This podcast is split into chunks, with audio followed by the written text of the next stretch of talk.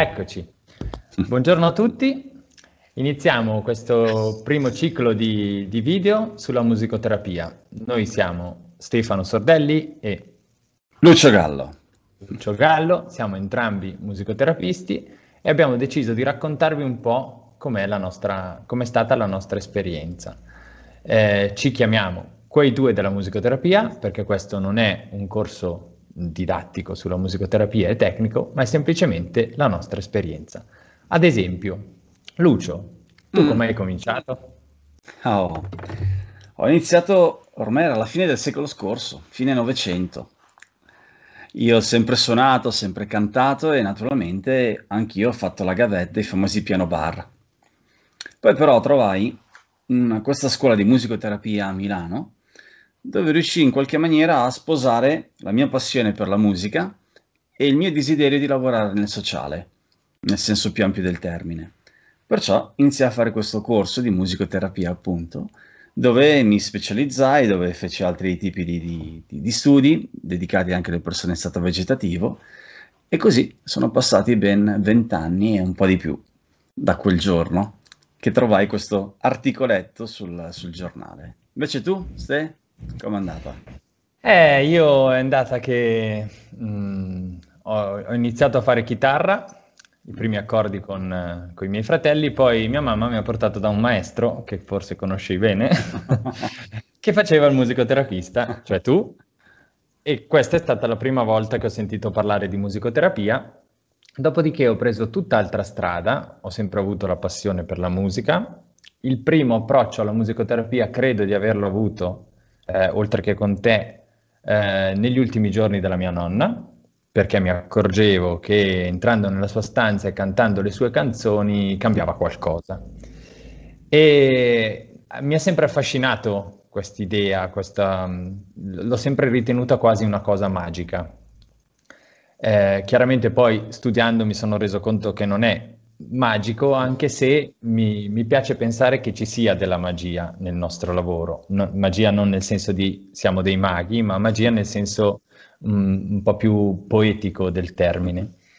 E, dopodiché il, il, mio desiderio di fare una famiglia era mh, prevaricante nella, nella, mia vita e quindi ho mh, dedicato i primi anni dopo il diploma a un altro tipo di lavoro, ma quel richiamo lì c'è sempre stato molto forte. E la chitarra è sempre stata presente e a un certo punto diciamo che è tornata in modo molto forte. Da lì ho deciso di, eh, anche dopo una chiacchierata con te, di provare a fare questo lavoro che mi ha sempre intrigato molto, eh, nonostante i pareri contrari di chi era vicino a me.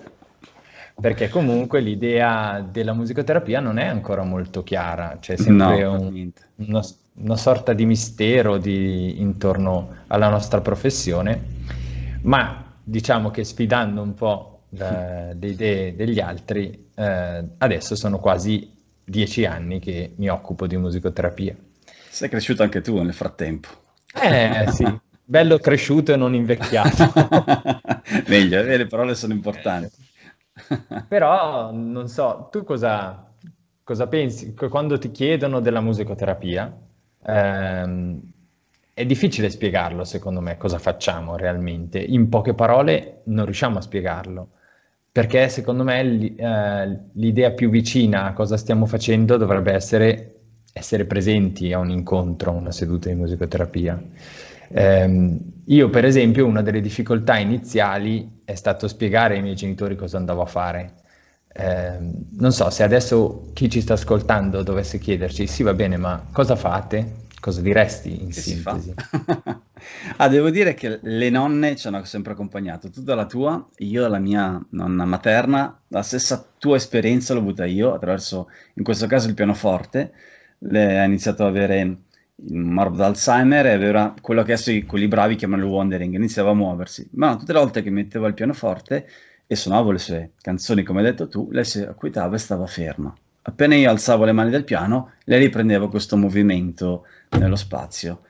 E questa cosa ha iniziato a affascinarmi e nel mentre appunto io iniziavo a studiare, è stata una concomitanza di vita privata e in quel caso di, di studi che ha sposato le due quello che oggi è la mia professione. E cosa rispondere? Posso rispondere con quello che mi accadde la prima volta, le prime settimane del fine secolo scorso, quando un assistente, guardandomi durante l'attività, mi disse, ah, ma perché ti, a te ti pagano anche per fare questa cosa? io ricordo che le risposi, beh sì, già hai capito che non sono stupido, se riesco a farmi pagare per fare questo. Ma perché dietro non, all'epoca eri delle due uno, o un giullare di corte o un santone indiano che arrivava con tutte queste cose un po' magico, un po' come dicevi tu il termine magico, ma qui nel senso proprio di magie, di stranezze, quando certo. in realtà non sei nell'uno nell'altro naturalmente, sei una persona che ha deciso di fare un percorso professionale con degli studi dietro che durano anche diversi anni. E ehm, perciò cosa direi oggi a distanza del tempo? Che dal mio punto di vista naturalmente è anche un modo di essere basato sull'ascolto. Cioè, dal mio punto di vista è una continua e piacevole scoperta, perché ho difficoltà a catalogarla, ho difficoltà a dare un aggettivo che mi, mi qualifichi a livello di professionista. È riuscire a stare con le persone sempre in una modalità di ascolto, di attenzione, di rispetto e perciò sì anche di educazione in qualche modo. E tutto questo è il suono mi dà queste, queste chiavi di accesso a mondi altrimenti per me umanamente lontani. Questo è una chiave di accesso a musicoterapia. Bellissimo.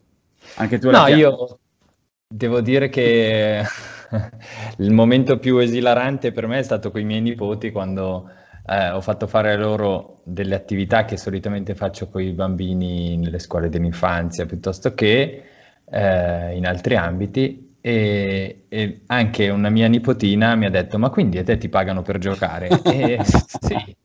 Che meraviglia! Sì, era, mi pagano per... La risposta che ho dato a lei è sì, mi pagano per giocare, per quello che sono così felice di fare questo lavoro. Non avevo bisogno chiaramente a lei di spiegare che in realtà dietro c'è tutta una preparazione, ci sono degli obiettivi, eccetera. Non era quello l'ambito, eh, però devo dire che concordo con te sul modo di essere, nel senso che poi è difficile scindere la persona dalla professione. Mm. diciamo che eh, sarebbe difficile staccare la spina e attaccarla quando stiamo per iniziare a lavorare. Ecco, diciamo che le due cose poi si fondono insieme, anche se è importante sul lavoro non portare alcuni aspetti di sé, alcune certo. parti della propria giornata, perché eh, ricordo una volta che stavamo chiacchierando e ehm, tu mi avevi detto quello che sono io mi aspetta in macchina. Ecco, lì sì. con questa definizione mi sono proprio reso conto di quello che faccio io effettivamente quando, quando lavoriamo, nel senso che entri e ti dedichi all'altro, ad ascoltare l'altro, indipendentemente eh, da che tipo di mh, utenza mh, ti trovi. Va bene, direi che per questa mm, chiacchierata iniziale, introduttiva, mh, mm, possiamo fermarci qui. Eh, nei prossimi video, nei prossimi, nella prossima chiacchierata, andremo probabilmente più nello specifico di alcune esperienze che ci sono capitate lungo il nostro lavoro, sempre appassionante. E poi se hanno domande, curiosità, possono scriverli sotto al video. Buona giornata. Grazie.